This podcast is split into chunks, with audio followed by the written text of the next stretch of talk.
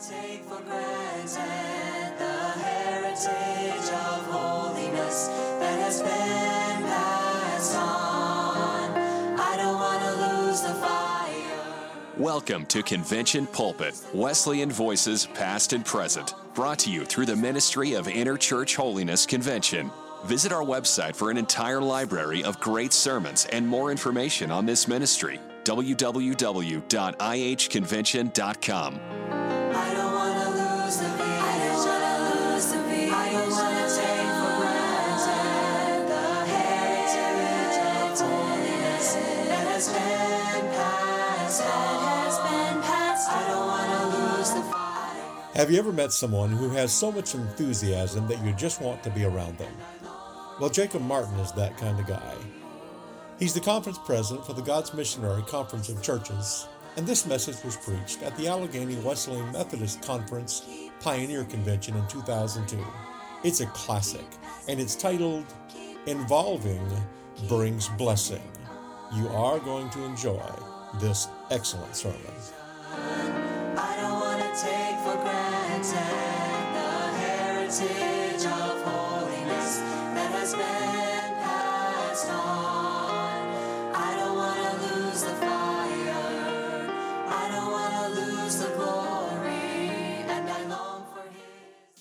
Share with you what I've been sharing with them, something that has been a blessing in my life. About four or five years ago, I sat down and I uh, I started writing. Just I had a thought. I want I want to write down what blessings have come into my life because we got involved in children's ministries. What blessings that came into our life because we got involved in children's ministry or ministries into our community. And I was surprised and encouraged by all the things and events and situations that stem from a desire uh, to be a blessing and to be used of God in that kind of arena. About a month ago in devotions, I was reading a uh, portion of Scripture in Ezekiel. I was finishing up my Bible reading for the year, uh, ending in Ezekiel for something different. And I ran across the passage that, I mean, challenged me.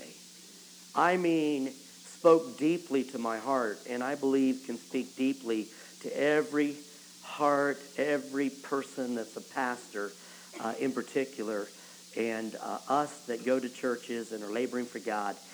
Uh, and that's going to be our text. If you would, stand with me. Look at the book of Ezekiel, chapter thirty-four.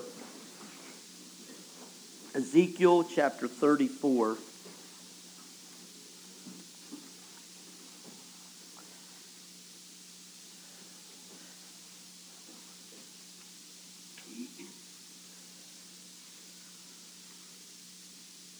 Starting with verse two, three, and four, and then verse fifteen and sixteen. Now, I'm going to make a couple of comments when I go down through this text. And if you have some physical condition that you need to sit down, you can feel free to sit down. Recently, I shared this, and some older saint came up to me and said, uh, I have a problem with what you did tonight. I said, oh, no. I thought, where, what did I say? You know, oh, my God. And they said, you should have let us sit down while you exhorted a little bit during that text. The next night, I made sure that I listened to him, and I had him, you know, up, read it, sit, quick. But primarily, I did it because people sit quite a bit, and I thought a little change of position might be might be helpful. Uh, and then they're going to be sitting later on a little longer. So I thought I was doing it for the benefit. But I do say that if you have a physical thing or something you need to sit, and I get talking, you don't offend me any by sitting down, uh, et cetera. So I just pass that along because I do want to make a little comment while you're standing about this verse, how God just kind of just applied it so deeply in my heart and spirit. But here it is. Son of man, prophesy against the shepherds of Israel. Prophesy and say unto them, thus saith the Lord God unto the shepherds. Now, whenever it says shepherds in the Word of God, that strikes my attention because pastors, shepherds, that rings a bell. I'm a teacher now, so I'm shepherding students, guiding their lives, directing their lives. So when I read that kind of word, I just kind of hem right in. What's God have to say to Jacob Martin? What's he have to say to me? So listen to these words. Woe be to the shepherds of Israel that do feed themselves. Should not the shepherds feed the flocks? Ye eat the fat, and ye clothe you with wool. You kill them that are fed, but ye feed not the flock. The diseased have ye not strengthened, neither have ye healed that which was sick, neither have ye bound up that which was broken, neither have ye brought again that which was driven away. When's the last time you pursued a backslider? When's the last time we pursued a backslider? Sometimes we forget about them, don't we? You know, they left. That was their choice. You know, but sometimes years go by and, and God's dealing over there again. And God's speaking over there again. Maybe once in a while we need to pray, God, who's been driven away that we could recapture for you? And he said, these shepherds, they weren't pursuing any people that were driven away. And if I get the sense of what this is saying, I don't want to be like the ones he's talking about. Listen. Neither have ye sought that which was lost, but with force and with cruelty have ye ruled them. Now let's go on God's side of this. How God the Father thanks. What's God the Father's philosophy of ministry? I will feed my flock. I will cause them to lie down, saith the Lord God. I will seek that which was lost, and bring again that which was driven away. I will bind up that which was broken, and I will strengthen that which was sick. But I will destroy the fat and the strong. I will feed them with judgment.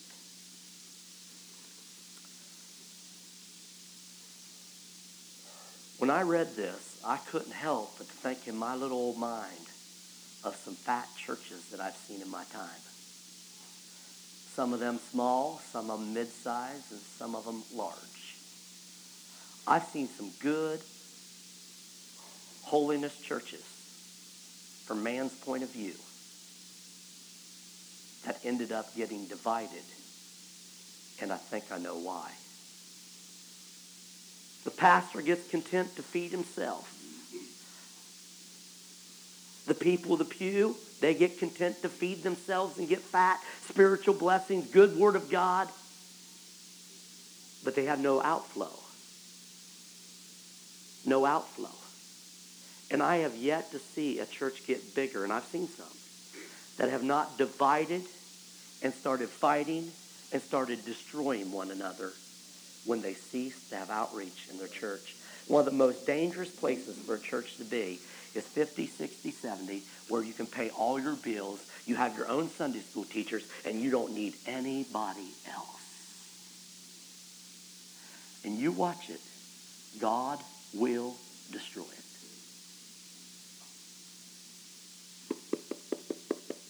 God said he'd bring judgment. God has never been for, never will be for, us feeding ourselves, getting fat, getting mature, we think, being spiritual, we think, and forgetting about the lost. You know what happens when a church falls apart? Then they start to all of a sudden, they need people. Then what do they start doing again? I got to go outside again. God will not let his mission be forgotten. Now, would it surprise you if I say that God the Son would have the same philosophy as God the Father? That wouldn't shock us, would it, at all, in our theology? So let's go to Luke chapter four, a verse that was read today by Brother Blowers in his excellent presentation that he shared with us. Verse eighteen, Christ speaking.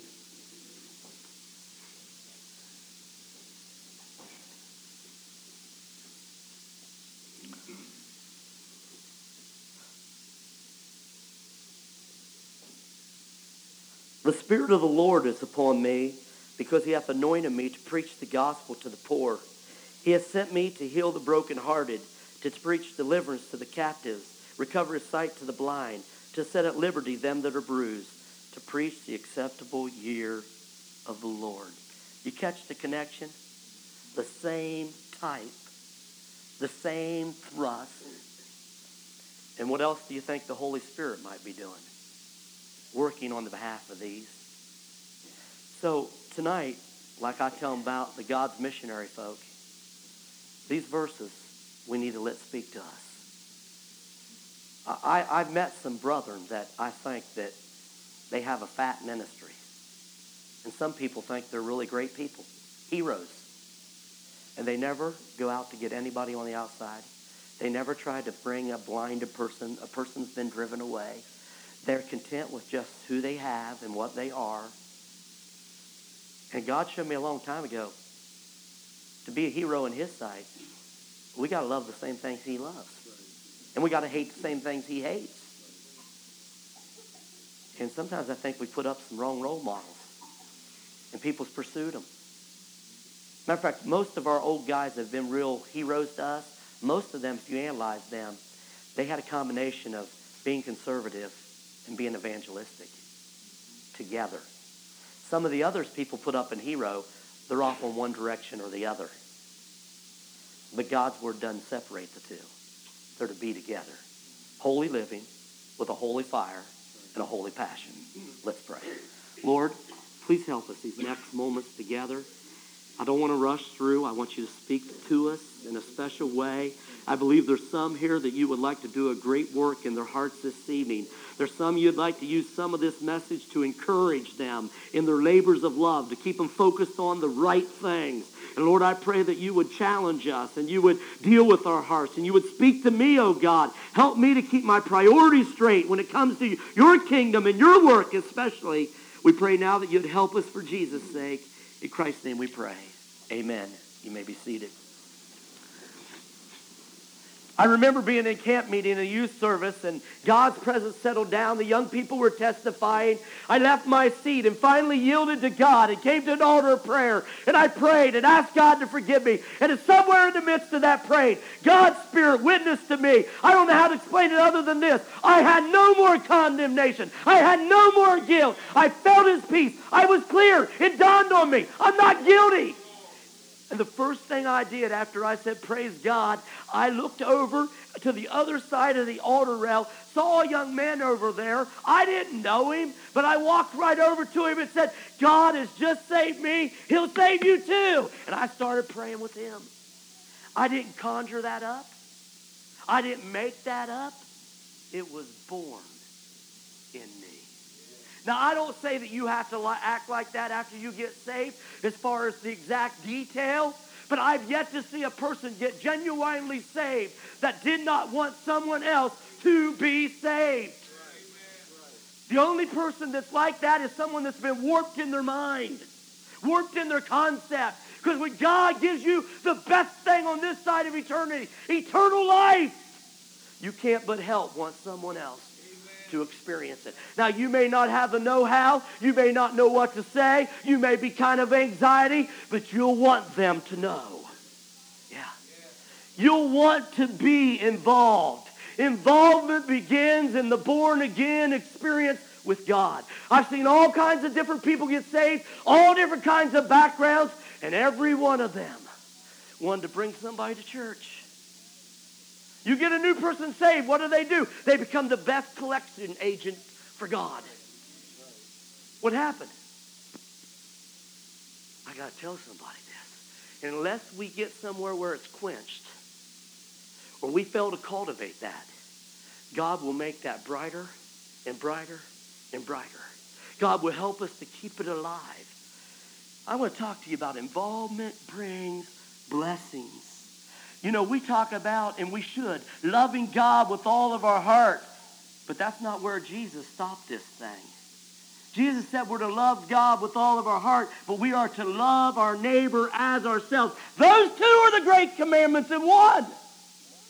And I believe that holiness of life brings both of them together, to love God with all your heart and to love your neighbor as yourself. And Jesus was very clear to that lawyer that asked him, who is my neighbor?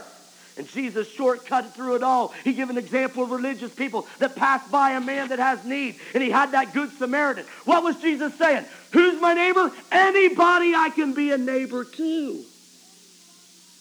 So it went out of our, to my left or to the right of my home. And it went down the street throughout our community to the next town. Who can you be a neighbor to? That's the person that you ought to love. So God puts it right at our feet, and we read in Ezekiel and we read in Luke that God cares for people, broken people, hurting people, needy people. He didn't come for those that are whole, but for those that are sick. The whole don't need a physician, but those that are lame and bruised and broken. And may God give us his kind of heart. And I have to believe that when we get saved, that the love of God shed abroad in our hearts starts this fire. It starts this spark. And then we need to let God cultivate us in us. This developed again as I was sitting down and thinking that several years back, I got involved in the children's ministry. Now, I don't believe you have to do it this way, but I went to our church at Sunbury. There was thirty-two. Half of them were going to leave. They were fighting. The church went down over a number of years. Half of them was about ready to walk out. Yet God called me to go there. And he called me to go there for six or seven years. I knew it. That settled a lot of things for me.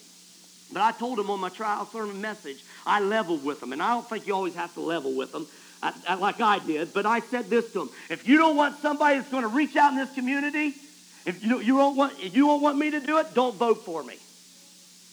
I told him exactly what we was going to do, where we was going, what I felt God wanted us to do. And if they don't want it, forget it. I wasn't coming to play games. There's enough game playing going around. We need some people to be serious about God and his business. This is eternal. And I told him we was going to have a children's ministry. I told him what we was going to do with that children's ministry and what the reason for that children's ministry. Now, several years later, as God has helped us through the years, I sit down and start writing down, what's some of the blessings because we desired to be a blessing? And I wasn't thinking that I'm going to reap something. But looking back on it, I was the one that received so many blessings by becoming involved in the life of others. So I want to share those with you. It, it breaks down in two major headings with some subpoints. The first major heading is I noticed that there was the blessing of personal growth in my life. The blessings of personal growth. Yes. The first thing I noticed is that there was the blessing of a burden. The blessing of a burden. Have you ever heard anybody say this? I have on a number of time, times. Lord, give me a burden. And they're praying. Pray that God will give me a burden. Pray that I'll get a burden. Friends, you know what I found out? When I become involved in the lives of others, I didn't have to pray, Lord, give me a burden. That's right. I don't have to, you know when I had to pray that way in my life? When I was not involved in the lives of people that were needy. When I go out and I had those little kids and I'd pick them up and they'd tell me about their mommy leaving or their daddy leaving, I didn't have to pray, Lord, give me a burden. When I looked in their little innocent face and things are being ripped out of their life and their dad comes home drunk, I don't have to pray, Lord, give me a burden. I left with a burden on my lips and on my heart. God, help them kids. Lord, help them, Jesus. I didn't have to pray, give me a burden. When you see a drug addict all bound down, you talk to him, he can't get free. No, sir. I received the blessing of a burden. I'd leave his place or I'd have prayer with him and leave his place. Oh, God, free him. Lord, help me to see that you can free him. Yeah. One of the things that bring a burden back to our churches is not praying for a burden. It's taking a step to be involved in the lives of the broken and the needy. And while you do that, you'll find yourself with an automatic burden. And if you don't, you're pretty hard-hearted. Because if Jesus' heart is in us and his love is in us, it will find itself reaching out to the hurting, getting involved in their life, wanting them to improve, wanting... yeah. What a blessing as I looked upon my life and thought, you know, God's helped me through life to keep a measure of burden in my life, a measure of concern, all because of that children's ministry we started. Second thing I noticed about one of these blessings is the blessings of studying the Bible. the blessings of studying the Bible. Yeah. Yeah, think about that. I remember a little Spanish girl, beautiful dark hair, beautiful brown eyes, little Nelda. Picked her up on the, uh, the van and things and bus later on. And, and lo and behold, Nelda, I've come out of round the vestibule one morning, and there she was in the hallway. And she said, Pastor Martin. I said, what, Nelda? She said, I got a question for you. I said, okay, what is it? She said, Pastor Martin, if we both come from Adam and Eve, how come you look like you do and I look like I do?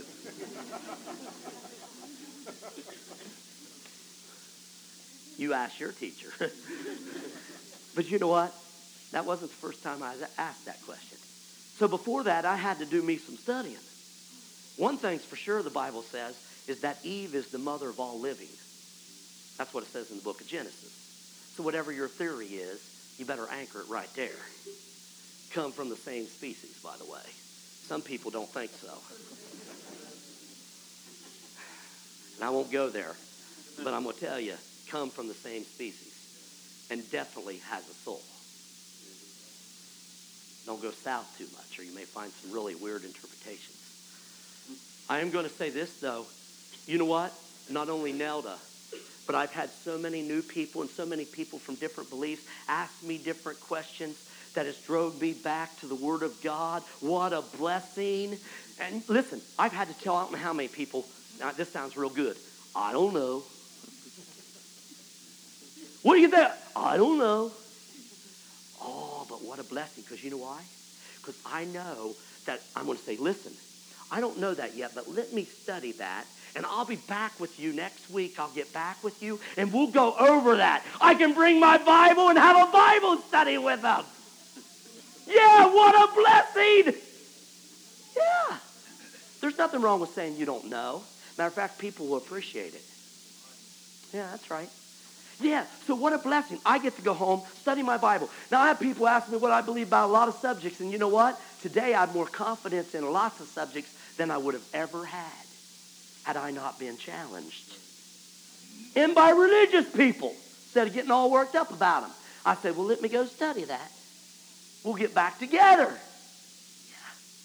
I've had, I don't know how many Bible studies. It's fun. Yeah. And you know what I discovered? You know what I discovered? I'll tell you one thing, is that God has blessed my life because he has caused this involvement to cause me to study my Bible so that I could get to know God better, get to know his word better, so I could be a more effective servant for him. And you know what? If it hadn't been for new people, if it hadn't been people in some cults, if it hadn't been for some people from some other different religions, I wouldn't know my Bible half as well as I know it. But they've been a blessing to me. Yeah. As a matter of fact, some of them, God's been able to use me to lead. And I've even learned some things from some of them. Some people have such agglomeration ideas you couldn't put together in a theology package because they've got them from all different kind of views. It takes a while to sort out some of them. But I tell you what, I kind of like some of that stuff and like a little detective work and stuff like that. So that gives me a little bit of hobby and little things to work on. I'm just saying this. You and I get involved in the lives of others. We'll be blessed because we have to study the Bible. One thing I want to say about that. Again, truth can stand on its own feet. And when I get all worked up and upset and worked over, maybe I'm not so sure that I believe what I believe. If it's true and it's biblical, you can shake down, step on it, shake it. I'm not afraid that I'm going to come out on wrong on this. If I am wrong, I need to be taught what's right. But if it's truth, it can stand. So when I go in there, I'm not afraid. I had to do a Bible study with a Baptist one time. He was down there at a, a, um, a Y at the well kind of like thing. We played basketball down there. They weren't allowed to do certain things. I went in there. He got saved about the same time as me. We've been Christian two years and some. And God was working in his life, leading him. And he kept saying, we're all sinners, and we're all this, and we're all this. And, oh, he started irritating me. You know, the only difference between you and me, you're a sinner and I'm a sinner. I'm a saved sinner and you're a lost sinner. And But he had so many good things to say. He'd preach good things. And it irritated me so much, I thought, you know what? Either he's right and I'm wrong, or I'm right and he's wrong. So I went home and did a study on the word sinner and saint, and I come out of that more convinced of my position than ever before. I went back and took it to him, showed him the Bible study. He said, I don't have to pray about this. I watched God lead his life, direct his life, and that man, his wife started wearing dresses and coming along in different areas. Yeah, I was just trying to be like Aquila and Priscilla, trying to show him the more excellent way. He was as saved as any man I ever met. He got delivered from his pornography and his alcohol, and God put his marriage back together. He just didn't know a whole lot of things that I knew. So I guess I could just thank God for the fact that he had let me in some little light that that man never had. Instead of putting him down, maybe I could try to give him a hand up. Amen. If it's truth, if it's truth, boys, young men, young ladies, you can stand on it. And it will come out sure. We don't have to back away. We got, we got the word on our side. And then when you do, you can have confidence. Thank God for the privilege of being involved in studying and helping me study the Bible. The other one, involvement brings the blessing of praise on the lips. Oh, I like this. I like this. Praise on the lips. I remember at our church there was a fellow that got saved. Now, I didn't tell people in our church all about him because I was afraid some of the guys wouldn't hug him because he was a bisexual before he was converted. That's not really good. And matter of fact, I knew that, you know, how some guys get happy and they hug other guys, and I thought, they'll never hug that poor man again. And some of the ladies hug each other when they're happy and they cry. And I thought, you know, that wouldn't really be fair, would it? For them to hold his past against him when he's a new creature in Christ Jesus, would that be very fair? I had people in our church that had AIDS. I didn't go telling everybody because I was afraid they may not shake their heads. You'd have never known it because you had seen that guy. I mean, he... But I knew his story, knew from his drugs. He caught, he had AIDS, and there was times in his life he had hospital experience and bad things. Yeah, but I didn't go around sharing all that because I thought, you know, they may not be real, real cordial. But I remember this guy getting saved, and he was poor. I mean poor, him and his wife. And one of the guys at the church, he'd come from a church that did no outreach, and it split all over the place. And he come into our church for a while. And this outreach thing just wasn't... You know, and he was trying to find his way, and he thought he'd he'd visit that guy, and he they butchered a beef, and man, he took beef over to him, groceries, and I'm just smiling because I thought if he only knew. So anyway, I tried to be a good pastor and encourage him, and and he did. That night at church, this guy, I mean, he read his Bible more than any of the saints in the church when he got saved. I mean, he needed strength. He needed weapons to fight against the devil. I mean, he devoured the Bible. I mean, book after book after book. I don't know, something like maybe seventeen chapters uh, within maybe like, I don't know, three weeks or so. I mean, seventeen books, I'm sorry, of the Bible. I mean, he just, yeah, he needed to survive. All of a sudden, in the church service, this guy gets up that's had all these problems, and he testifies how Jesus is helping him.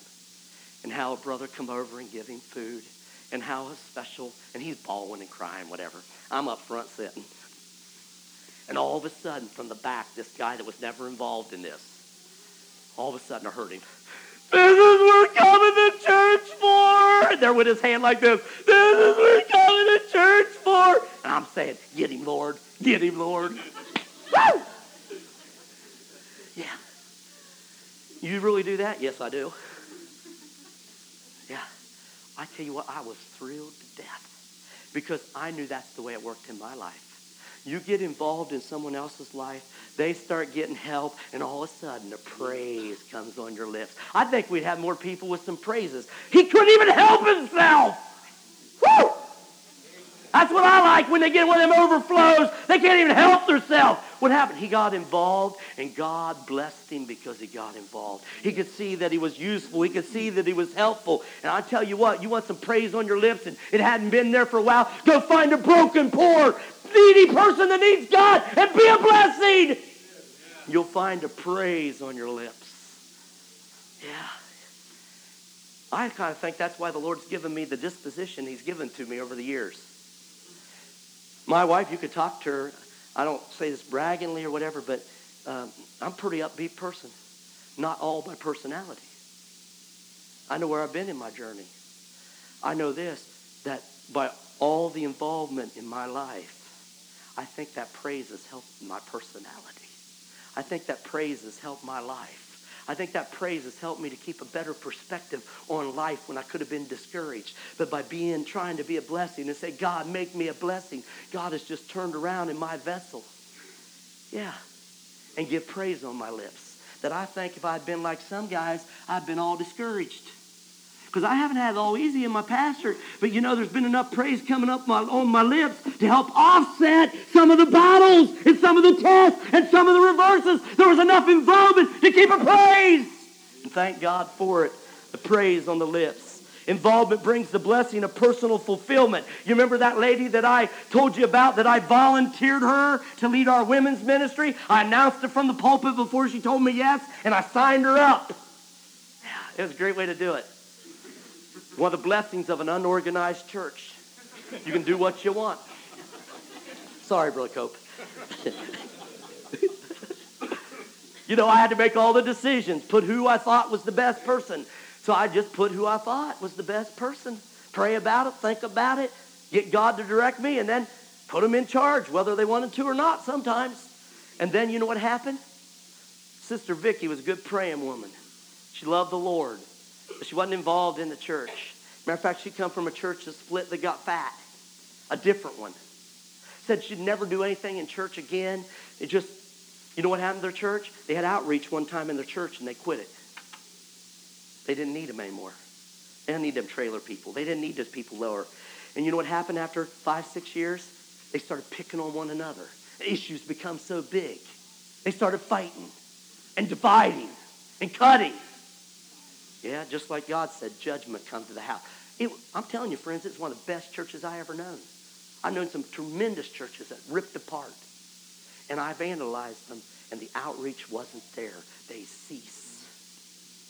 And God will not have anything to do with it. You can call them great saints. I've known them with five and six prayer meetings a week, and it won't hold up. I still am confused how you can have five or six prayer meetings a week and know God so well and never go out after your neighbor. Right. I don't under, I don't understand that. I still haven't figured that one out. How you can love God so intently and talk to him so much and never hear him say, go for your neighbor. That's right. I, bl- uh, I have to put that to God and leave it with God because I don't understand that a bit. God knows most of us need to pray more. Me too. What I'm telling you about Sister Vicky, I remember her coming to me. We put her in charge. She started visiting people, you know, give her the how to do this and give her some pointers. My wife helped her set it up, and, and she started going out calling. She comes into church right after she started. She looked at Pastor Martin.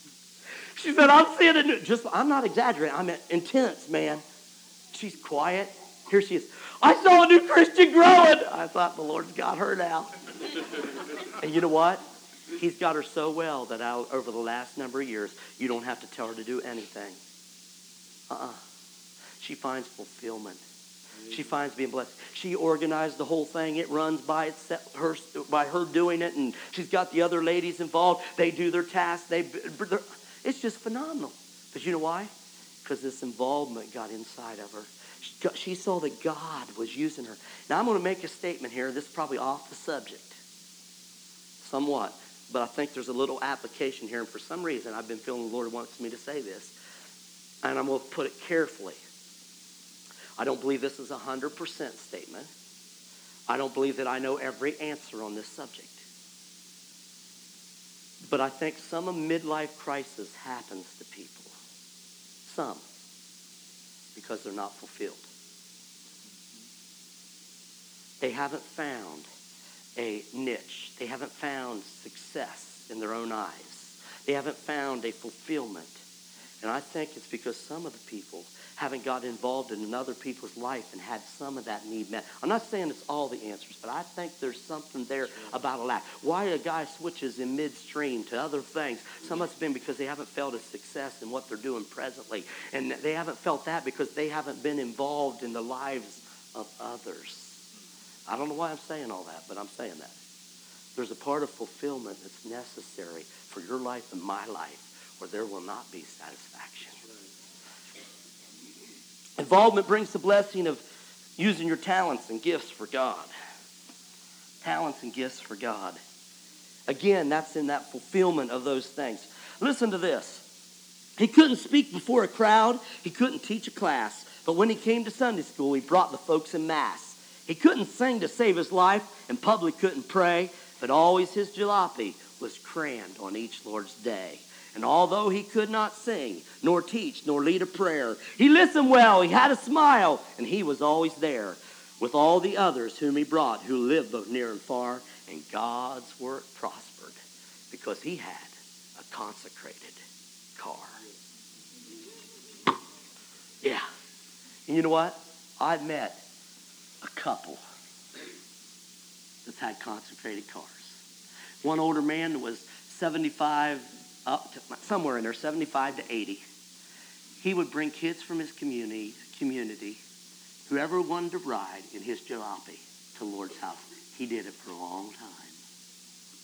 I thought, now there's the kind of older person I like. Yeah. I mean, he couldn't do a whole lot of things that other people could do, but there's some people that could be a great grandma and grandpa to kids on the street.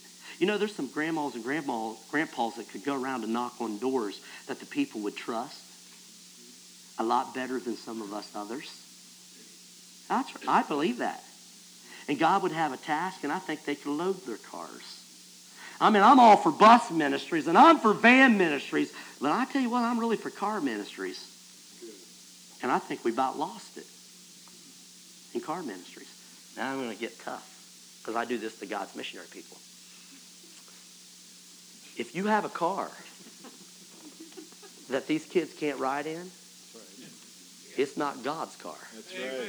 That's right. Mm-hmm. I'm going to have to be tough there. If if kids from the street can't ride on it, or an older person, or a person in need can't ride in that car, that car's too nice. Right. Sell it. I'm not even joking. Sell it. Get rid of it. God's not pleased with it. It's not consecrated. It's not God's. And Christians, everything they have and are is God's. Right. Yeah. Yeah. Now, I was hard there. I knew you'd all agree with me. But your arms and your legs are God's too. Right. And how much are we using them for God? Right. These voices are God's. And he has a right to them. And what do you think he might like to do with them? Good. We can't get rid of them, can we? So let's use them. Let's use them. You could play a horn. I wish some people in church would get convicted. They ought to get them out and play them. They have the talents buried for years. And what a blessing they are in the church service. I know I pastored and had some use them. Also had some that had buried treasures. I mean, if God gives you a talent and God gives you abilities, God expects us to use them. And you'll find fulfillment by using them for the glory of God. Yeah, that's right. Whether it be your car or your trumpet or your voice. or Yeah, so God help us to use them. That's, guess what? This next one's even tougher. Oh, no. Involvement brings the blessing of discipline into one's life. Uh-oh. Every time I say that, there's some people in church, I don't like that word. Discipline? You probably heard that around school here, haven't you? That, what an ugly word, discipline. Well, I'm going to tell you what. We need it. I need it. Listen to John Wesley on a little different angle of discipline. Here's what he says. A little article, no taste for it. A very proper view of John Wesley is had in this comment. The devil, the devil does not like field preaching. Neither do I. I love a nice room, a soft cushion, a handsome pulpit. But where is my zeal if I do not trample all these under my feet to save one soul? You know what? Jacob Martin never liked nursing home services. Can you imagine that? As calm, collective as I am, laid back, you'd think I'd love nursing home service. All that life around there.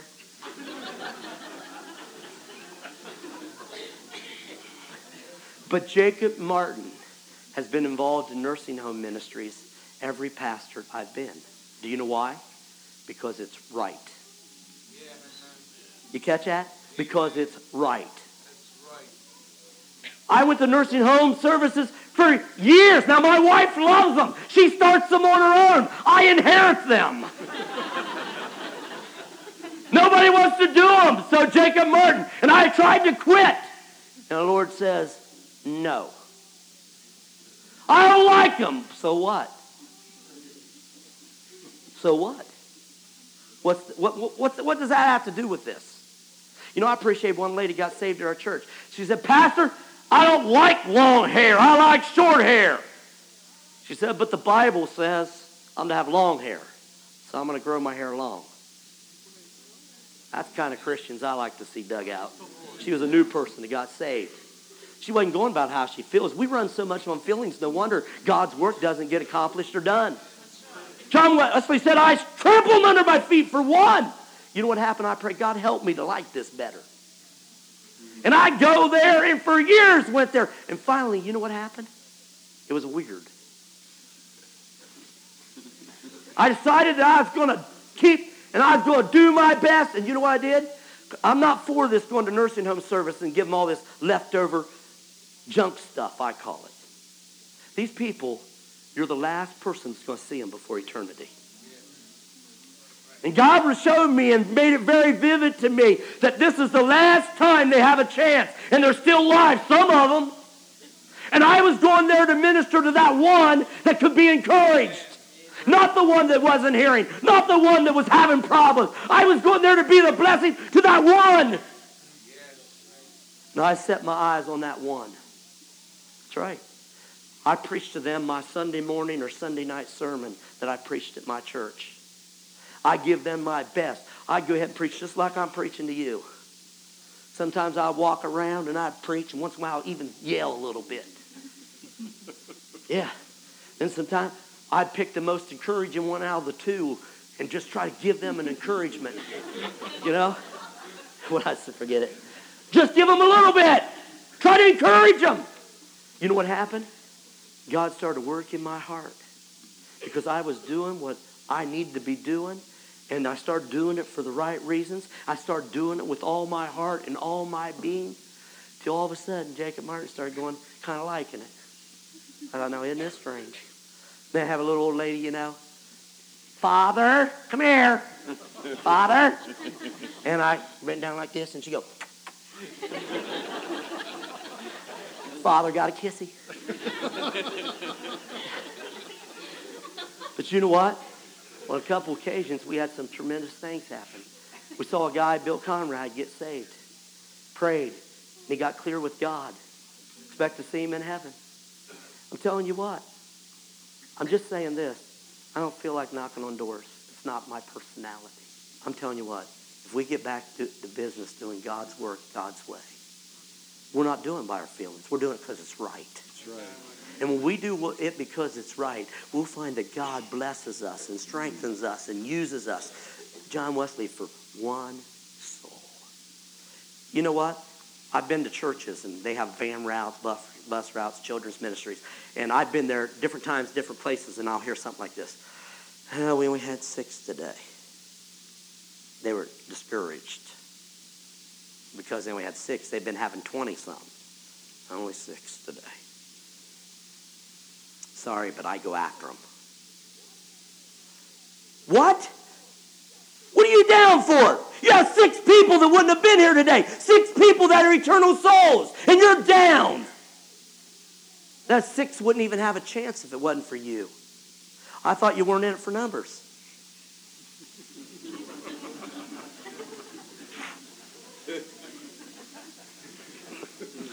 Well, I'm not very nice, am I? That's what I do. Maybe we are a little bit more than we think we are sometimes. Why so much discouragement? Why so much discouragement? See, I'm in this thing for one soul. God gives me two, I'm happy. But I'll tell you what, I am in it for one soul. And I labored a place all my life for one soul. And that's no joke. That's no joke.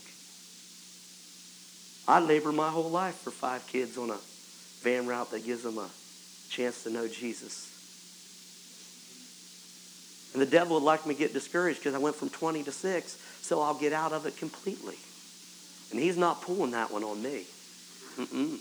He's not getting me to leave my church because things are a little downturn. Uh-uh, there's souls there that need Jesus, and God's using me there. I'm going to focus in on them. We do it in Christian schools. I've watched it over at our school. You get about five bad eggs, rotten. And boy, your attention goes on them so much, and you're just caught up. How can we get them better? And then we think, man, the school's doing bad. And God showed me one time, wait a second. There's twenty right there trying to follow God, do what God wants them to do. You're so focused in on them five, you see, and now you can't even be a blessing to these because you got all your energy over there. Let it go a little bit. Go help the ones that want to be helped. In our churches, yeah, I know it's easy. Man, the larger the church is, the worse it is emotionally. Yeah, some doing the best they've ever done, some doing the worst they've ever done, and some of them in between. You could be a roller coaster career. They think they want them bigger churches, some of them. I just smile. Yes, right. You have to learn how to handle it. You have to learn not to focus in on that one or two things the devil's trying to get you so agitated about and so distracted by that you forget to be a blessing. God is helping us here. Don't you be looking at the waves that splash around all the time. Look at a tide in somebody's life. God's helping them. God's helping them to grow. God's making them a blessing. Amen. Amen. Praise the Lord. We are in it for one soul. We are in it for souls. We're not in it for numbers. So we're not going to be discouraged by the things that discourage normal men, because we settled it with God that we'll labor for him at our place for one soul. Yeah. I'm going to tell you, fellas, you got a call to preach, young guys. Just get your eye on one soul. Get your eye on one soul. And I'll tell you what happened. God will put you where he wants you to be. He'll lead your life. You're faithful in little things. God will make you whatever it wants, whatever he wants out of your life. I'm telling you this. I've already told the Lord, he already knows I'm signed up for home missions. I'm at my next church, if I have my way. Now, I don't know if I'm going to get my way, but if I have my way, we're going to start a church or we'll go to a struggling one. That's right. Try to encourage some that's been discouraged for a lot of years. I guess I got some underdog blood in me. Underdog blood in me. One soul is worth the whole world. It's worth my whole lifetime of investment. I guess that would keep me encouraged, wouldn't it? If I can see that one soul. I wouldn't go spend so much time there, but God knows the reasons.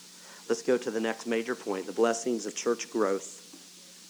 The blessings of personal growth, a whole lot of things that transpired in my life. And I started to jot down the blessings of church growth. Involvement brings the blessing of church unity. Acts chapter six, you remember the story? The Grecian widows were complaining. Now the church could have responded this way. Oh, them widows, all they ever do, they're nosy, nosy. They got so much time on their hand. That's all they have to think about problems. They get involved with somebody's life. They wouldn't have all this time on their hand and think of all these things. Some of you thought that. And I'm telling you, sometimes we make a great mistake. The early church was smart enough to analyze the problem with God's direction. There may have been some things that they were saying that were false. Some things that were not true. But when the disciple, the, the elders here, deacons rather, analyzed this, they saw there was a grain of truth in here that merited a new ministry. And sometimes we got to be wiser when we're working with people. Some people come emotionally because it's a problem, and you can't just, just listen to all they're saying. You got to sense what is really the problem. And some of them, we'd have church unity if we'd go ahead and say, you know what, we could do a better job here. I do have in this area right here, I can see that. Now, in this case, there was a new ministry started, and you know what happened? It strengthened the church. If they would have ignored it, you know what would have happened? It would have went into disunity and splitting. And in our churches, I've noticed that the blessing of unity happens by involvement. A new ministry started. I remembered our church. I told you there's thirty-two. Half of them were going to leave, and the fight was on. I come to church. It was quite a unique experience. Everybody that liked the last pastor, there was a group of them that was glad that he left. When I come in, all them people liked me. Isn't that amazing? Then the people that was on the other side of that, they didn't care so much for me because those people over there liked me. I hadn't done anything yet. Uh, this is good. But I knew what I was getting into, so don't feel sorry for me. And I got in there, and um, first week I thought, here we go. We have V B S. We have fourteen brand new ones, some new kids, teenagers, new grandma that come to the service, plus some others. But grandma will come back the next week. She come back for a couple weeks. We had services. And grandma told me after church, she said, I'm not coming back anymore. What? She said, my kids or grandkids are horrible. You can't preach, right? I mean, you know, they're distracting the preaching. I can't hear what's been said. There's no use for me to be here. She said, if you had a junior church or something, I would come. They could go to that. Then I could pay attention to the preaching. Without board approval, I said, uh, we're having something for your kids next week. We'll have a junior church. We'll have something. You be here next week, and we'll take care of your kids. That was a said deal, done deal. I didn't have any choice. There's an eternal soul not going to hear the word of God. I have no choices from my perspective. So I talked to the people, what are we going to do this week? We worked out some things. We got somebody back there, took her kids. She come to church. Tell you what, just a few weeks later, you know what happened? Nancy got saved. Mm-hmm, mm-hmm. And you know what happened to our fighting? It goes, it did. It bought us six months of people getting halfway along with one another. I couldn't believe it. I meant they just, she would stand up. She knew nothing. I meant she she was kind of crude and rude sometimes because she used slang words. And you could see the, the wonderful saints of God that when she would talk like, she didn't curse, but I mean, it was close. And and they just, ooh. I just like, ooh. I loved it. And I just like, ooh. And she's buying us time. Very needed time for God to start to work with us. And you know what I've seen happen over and over again in our church? When a new person got saved, there's little things come up. All of a sudden, their eyes go, whoo. And it would buy us time. You know what happened? After a while, God brought our church together that we had a purpose. And it wasn't to fight with one another. It was the purpose in Ezekiel. It was the purpose in Luke. That God had a mission for our church. God had a cause for our church. God had something for our church to do. And God turned things around until in our church there become a unity, a oneness, a purpose. Till when we left the church, God knows this to be true, that over ninety percent of our people were involved in some type of ministry at our church, whether it was household of faith ministries, whether it was women's ministries, whether it was knocking on door, whether it was uh, going to visit shut-ins or whatever. ninety percent of them, ninety-some percent of them had something they was doing for God. Yeah. And I think a good church ought to have all different types of ministries.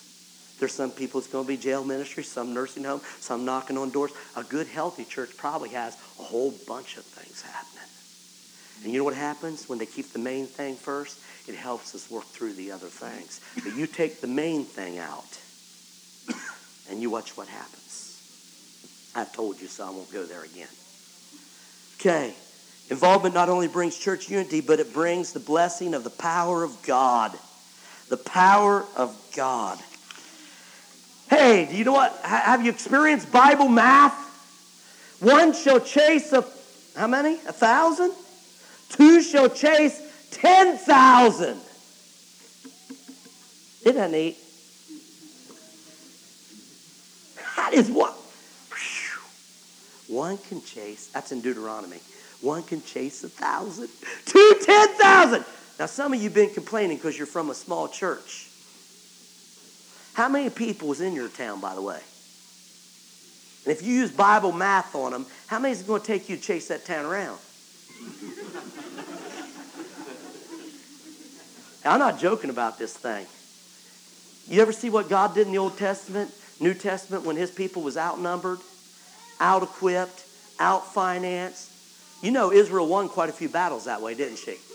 With the power of God. Why? Because God told her one could chase a thousand, and two can chase ten thousand. And if we quit, well, I got to have money. How much money does it take to run God's plan? Two by two. We said, well, I've had money for this. I don't care if I don't have money. I'm going out with no brochures. That's right. And I mean, God said, go. When God's plan is followed, God's plan brings results. Why do you think the cults are so effective? I'll tell you why. Because they're using God's method. It don't matter if you're doing false or true. If you use God's method, it has benefits, friends. That's right. They use God's method. And I said this the other night, but our holiness churches ought to be on the books. When we knock on the door, they ought to think, are you from the holiness church? Not the Baptist church, not Jehovah's Witness, not the Mormon.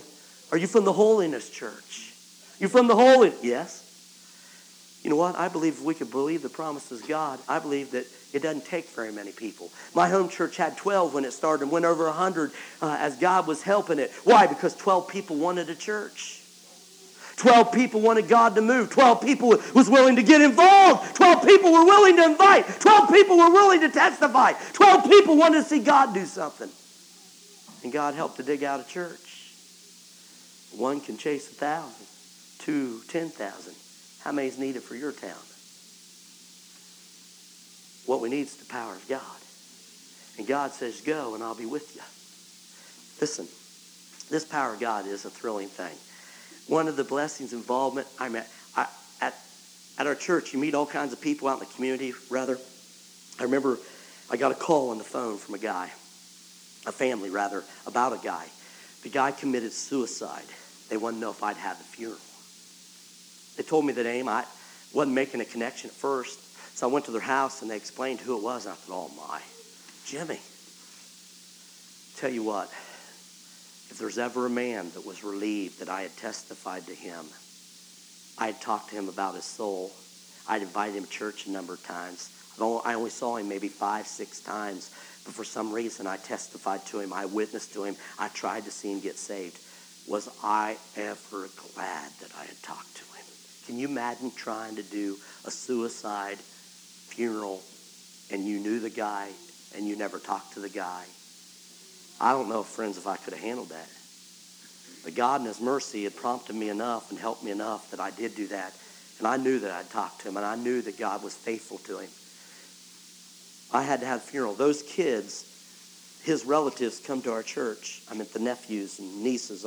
Actually, there was three families of them on our bus route. That was their uncle. They wanted me to have the funeral. So I said I would. Nobody in this family basically liked him. He was an outcast, so to speak. But they were going to come, have it in the church. There was between ninety and one hundred there. Three Christians in the congregation, my wife, me, and Sister Vicky. And there was a couple that professed from his family. So it would be five total. I'm going to tell you about the power of God. I come in, I was in the back greeting people. It's almost time to start. Different people have different customs. Around our place, the way I do it when I have a funeral, I'll go up. Of course, it was a cremation. It was on the communion table, the ashes, and a picture. My practice is at a funeral, before I go up to the pulpit area or whatever, I go view, go view, view the body, and then I go ahead and go up. So what happened, I'm coming down this aisle, and somebody jumps up.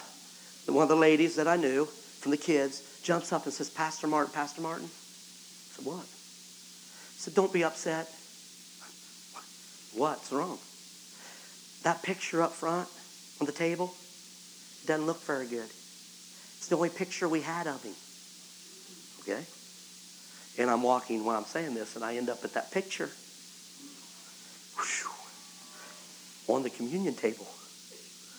A can of beer in one hand, sticking his middle finger up at the other hand in defiance. Yeah.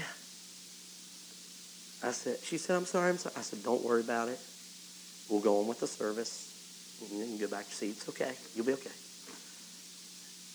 Yeah, I didn't knock it over. I went up, knelt down to pray. I'm going to tell you something. God was going to have me preach this funeral unlike any funeral I ever preached in my life. I was going to preach a message on influence. God helped me to do a couple snapshot pictures, cameras of his youth. I used this little picture photograph from the past to try to bring some good memories and focus on some good memories. And brought a camera with me, did a few little object lessons kind of with that, and, and then we went to the heavier stuff. But God wanted me to go ahead and share some things about my past that I don't share very often. By some of my background from the coal mine town before my mom got saved and we moved to Lancaster. some events and things that I've seen in my eyes and things I've seen, and my grandfather shooting a guy and other events, alcohol and drugs and immorality. I never even thought about sharing any of this at a funeral. I didn't even know who was going to be there. And when I get here, ninety to one hundred people show up, rugged people, drunks, drug addicts. Beautiful start, huh? And I get up to preach and pray. And I'm going to tell you, what a privilege of being involved in God's work. God come on me. God come in that church. You picture the best camp meeting you've ever been in with the presence of God. And I've been to some good ones. But the strongest presence of God that you've ever been in a camp meeting or service, God come in our church for those broken people. I felt God all over me. Every word I'm speaking, God's taken out to them. I mean, I level with them. I put it on the line with them. I said, these kids here, I was crying. These kids here come to our church. You're leading them to heaven or you're leading them to hell. I talked about influence and drugs and drink, what it did in my life. I talked about my mom praying, and why I'm before you today is because my mom chose to obey God, and that gave me a chance to follow God. God was so on that place. Wow. I'll never forget it. They talked about it for weeks after that. Man, we felt that was different. Yeah. You know what? I would have missed one of the biggest blessings in my life if it wasn't for being involved with those kids and the influence and possibilities that brought those kids in those homes. I've been set with drug addicts and alcoholics. One of them, I remember one time there were six, seven, eight there. And old Dick, he was, every time I see him, he had a beer can. Every time. Alcoholic, big time, rugged. I remember going up there and he'd say, one day he was out there and he said, "Hey, preacher." I said, "What?" He said, "Tell us about it." I said, "Okay."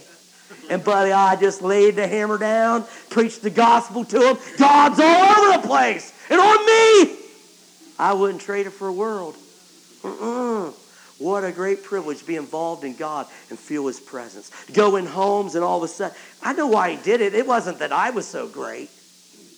Uh, uh, had little to do with me. Had a whole lot with de- Jesus trying to love them and touch yeah. them yeah. through me. I don't know how many times see a tear go down their cheek. An old alcoholic. You know, I can't stand smoke. I hate it. It burns my eyes bad. But my eyes are God's. And I've let these eyes get burned a lot of times. I can't stand it. I smelled smoky many times. I've been around those. Matter of fact, some people, keep your kids away from it. Keep your kids. Uh-uh. I've taken my kids to their homes. Mm-hmm. You would? Absolutely. My kids are very sensitive to Jesus. They love Jesus with all their heart. They are appalled at sin. You know what happens when I take them and they're drinking and they're carrying on and I go there to visit that home, make my call on a Saturday? You know what happens to them? Daddy, they are hurt. They pray for them kids. They don't have a mommy and daddy like that. They're thankful they have Christians home. Yeah, that, uh-uh. I wasn't shielding mine from everything. I shielded them from some things. But I let them go. They invite me over for a birthday party. Kids' birthday party. Can you imagine? I took my kids along. They wanted my kids there. Ice cream and cake, I got there, and I thought, oh, my. This is quite a kid's birthday party. They had a kid's birthday party inside the trailer, and outside was an adult, full-fledged drinking party. What'd you do? I left in three seconds. No, I didn't. Uh-uh. We ate ice cream cake with their kids in the trailer. I went out and played a game of horseshoe. Matter of fact, a couple of them. I went ahead and talked to them a little bit. I didn't stay extremely long, thirty minutes, forty minutes, just long enough to let them know that I care for you. I'm your friend. They knew I didn't approve of their drinking.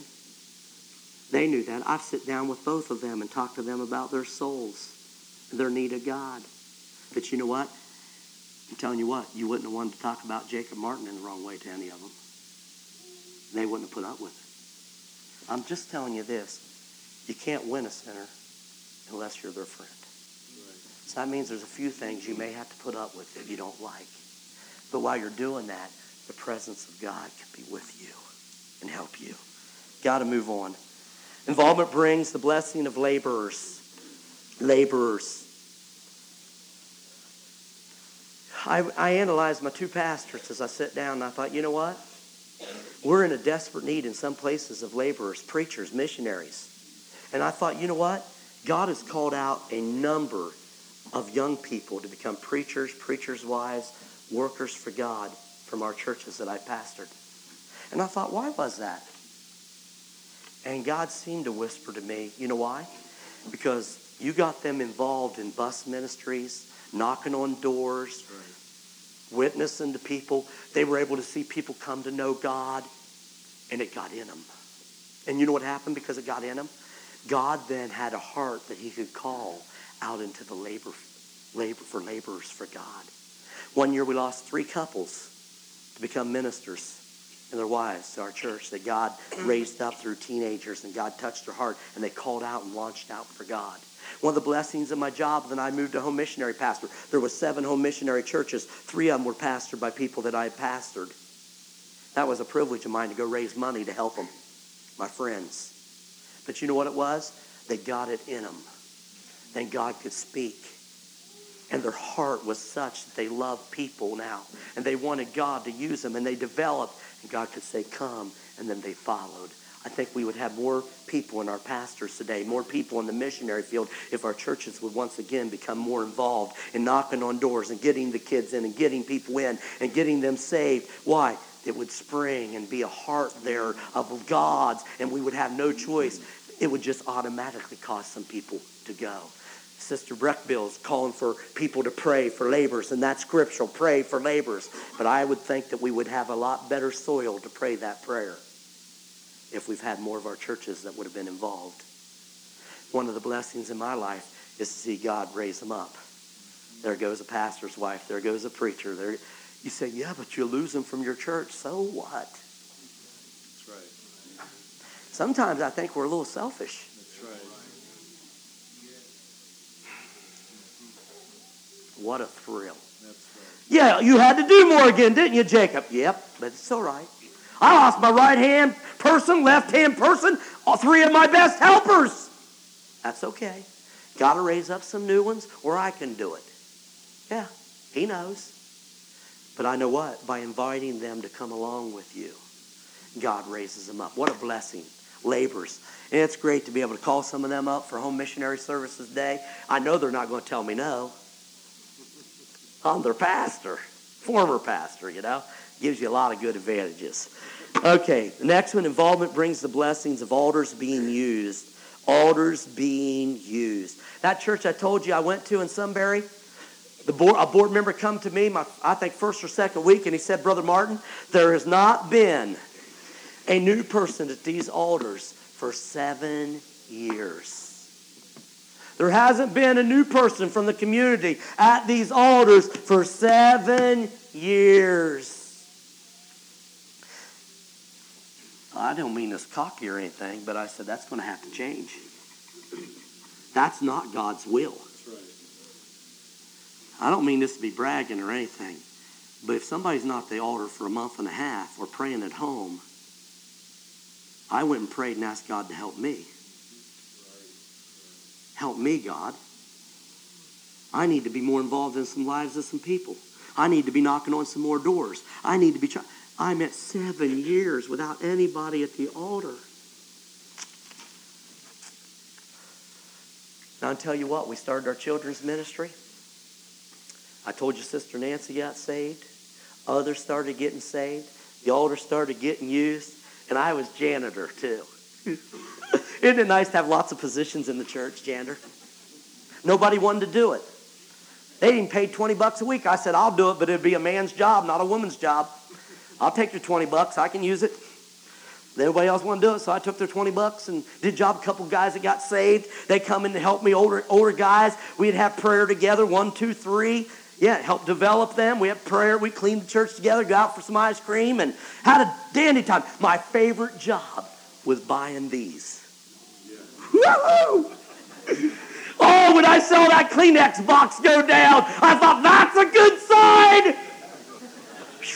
I love to go buy Kleenexes at the store. You talk about a blessing. You be the janitor and go get the Kleenex boxes. That is a blessing. And I'm not exaggerating one bit. That's exactly how I feel. It is a thrill. Because I know that means that's being used, the altar. People's talking to God. People's moving to God. And you know, my people, some of my saints, they were, they were a little nervous. But you know, once I preached on some standards once in a while, it strengthened them. So every once in a while I preach them because I wasn't afraid of those. Okay, I'm not afraid of standards.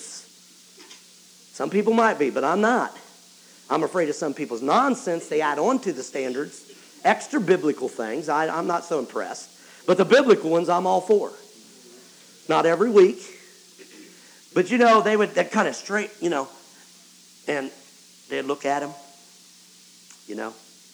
Not all of them. I had some good ones that helped me, but I had some. Mm-hmm.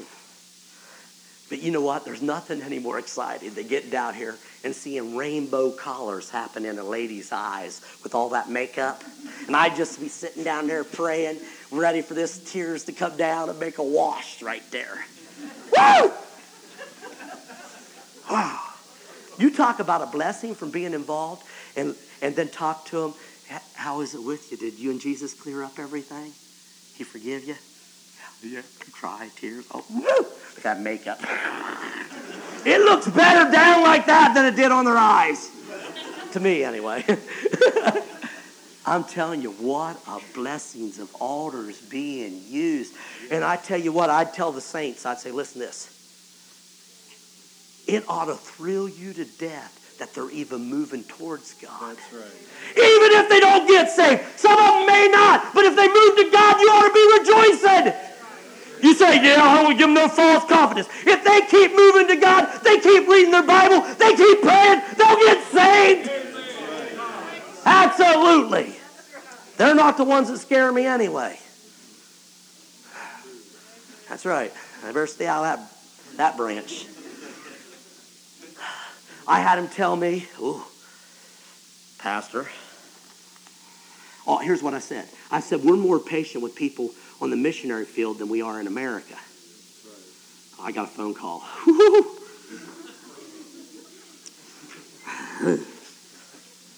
I don't agree with that statement. What statement?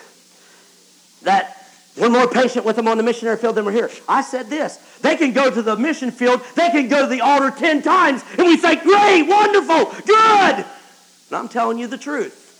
That's right. Not, they don't even get shook up. They go twice on us. If we had the power of God, they wouldn't have to go twice. I, why are you saying that? Because I have had all kinds of things said to me. But you know what? I don't let them distract me from my purpose. I know they keep moving to Jesus. Woo! Jesus is going to bring them out on the light side. But it sure helps when a few saints go around and try to extend the right hand of fellowship, show them that they love them. I had one tattoo guy's tattoo all over him, drug addict, old Bob. He said to me one day, he said, Brother Martin, how come you don't call me Brother Bob? I had to think real quick. Lord help me, Lord help me. By the way, I pray that lots of times. It's a good practice for us Christians. Before we answer, Lord help me. You can pray them because we're not doing this all by ourselves. And the Lord quickened my mind, at least I think. And I said to him, well, you know, I called you Bob when I first met you. Some of these guys I met, it was brother and sister so-and-so, and it'd get in a routine. But I said, you have a point. So you know what I did? I reached out my hand and said, Brother Bob. You know why? Because that meant acceptance. Was he part of the body or not part of the body? And I think sometimes we need to be a little bit more generous on this. Because some people may take a step up if they felt like they was really accepted instead of rejected. You know, that lady called me up on the phone and finally I put it. She said, well, well my daddy, he was a preacher. Okay, I know he was. And my daddy, when they got saved, they lined up the next Sunday night. Same Sunday night, rather. Sunday morning they're saved. Sunday night they're all lined up. Everything's. I said, your daddy never saw a person from out on the street get saved then, did he? I said, well, I was a backslider. When I come to God, I have to measure up to the light that, that God spoke to me about. I can't sort back there. I got to line up right here to get saved. But that sinner doesn't know anything about that. God doesn't require them to line up in all these areas they don't even know about. Amen. No, that's right. Amen. She wasn't very appreciative of that. She would leave our church later on. She had a list of twelve reasons why we ought to change things in our churches, and I just told her that we'd have to give everybody the same start, same benefit like I was giving her. And anyway, she decided she'd move on, and she did. I didn't want her to move on, but she did. But you know what? I could have been really... Well, I, I did make this statement to her, but I, I, I softened it a little bit. That's kind of hard sometimes. But I asked the Lord to help me, and he does. When she's talking to me, telling me all this, I knew there was a new lady that just got saved that was sitting in her pew. Sit in her pew for a few weeks. That new lady had just talked to me about her earlier that week. And you know what she said? Everybody in this church is shaking my hand, but this one lady. Same one called me. So I was gentle. I said, you know, I said, some of these new people have told me that some person sit in their pew and never has shaken their hand. I said, isn't that horrible?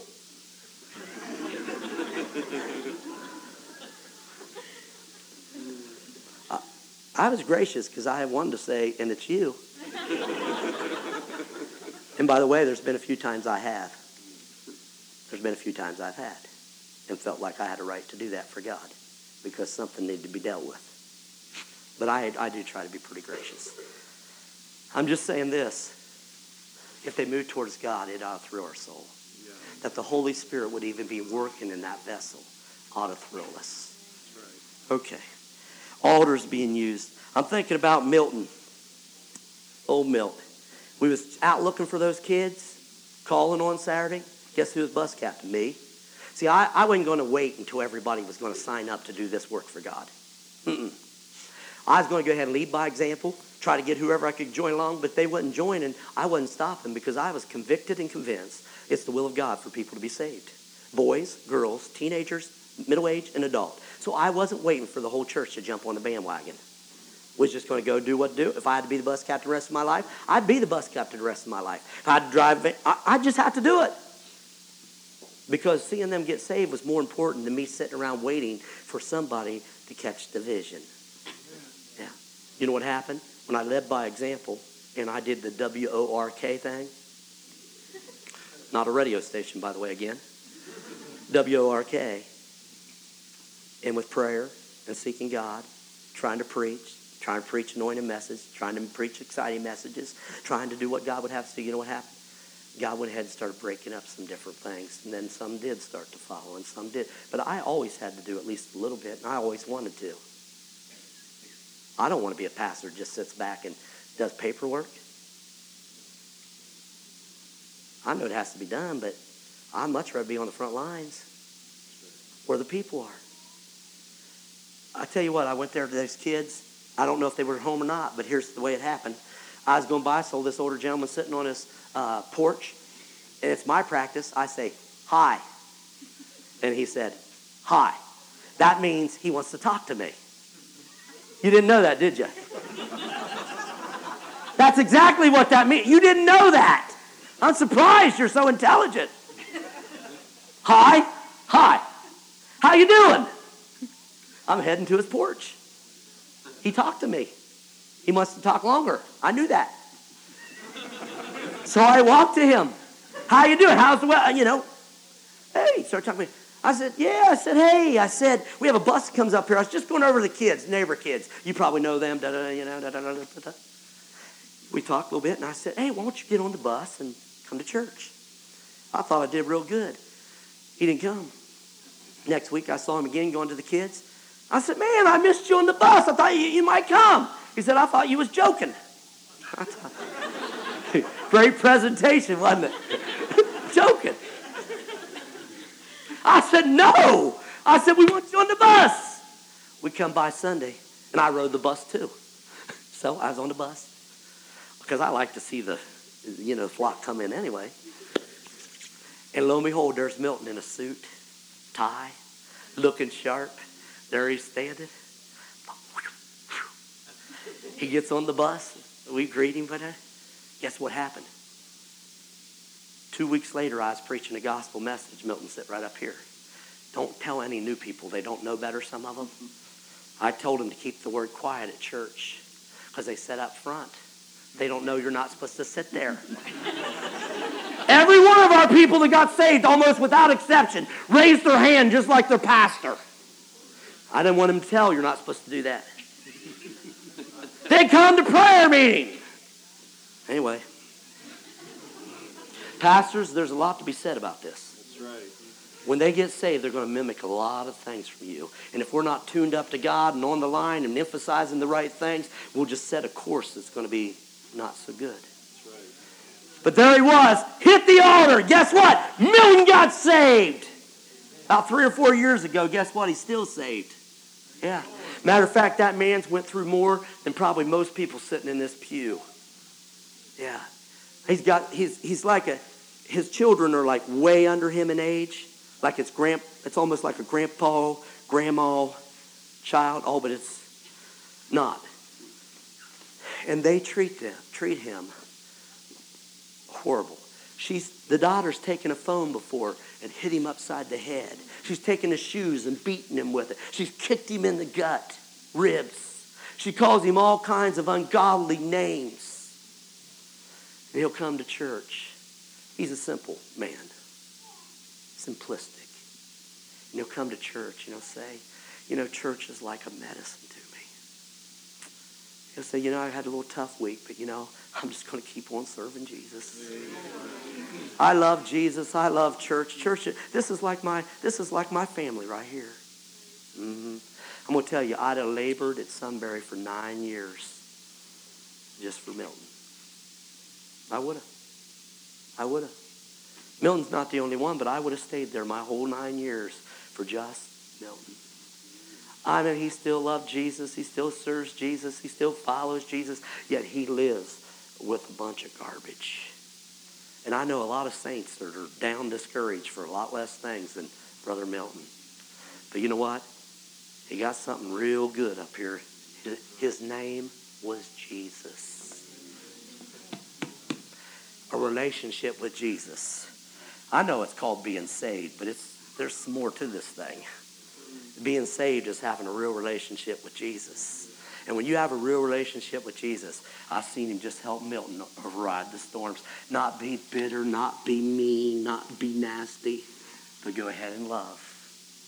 I tell you what, he's a hero in my book. Yeah. Heritage of holiness that has been passed on.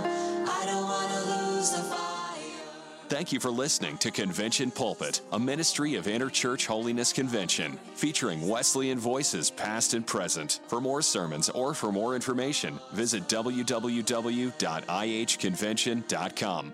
This ministry is made possible through the financial support of our listeners. You may give online at i h convention dot com or send your donation to I H C, Post Office Box ninety-nine, New Berlin, Pennsylvania, one seven eight five five, U S A. I don't want to lose the fight. I don't want to lose the fight.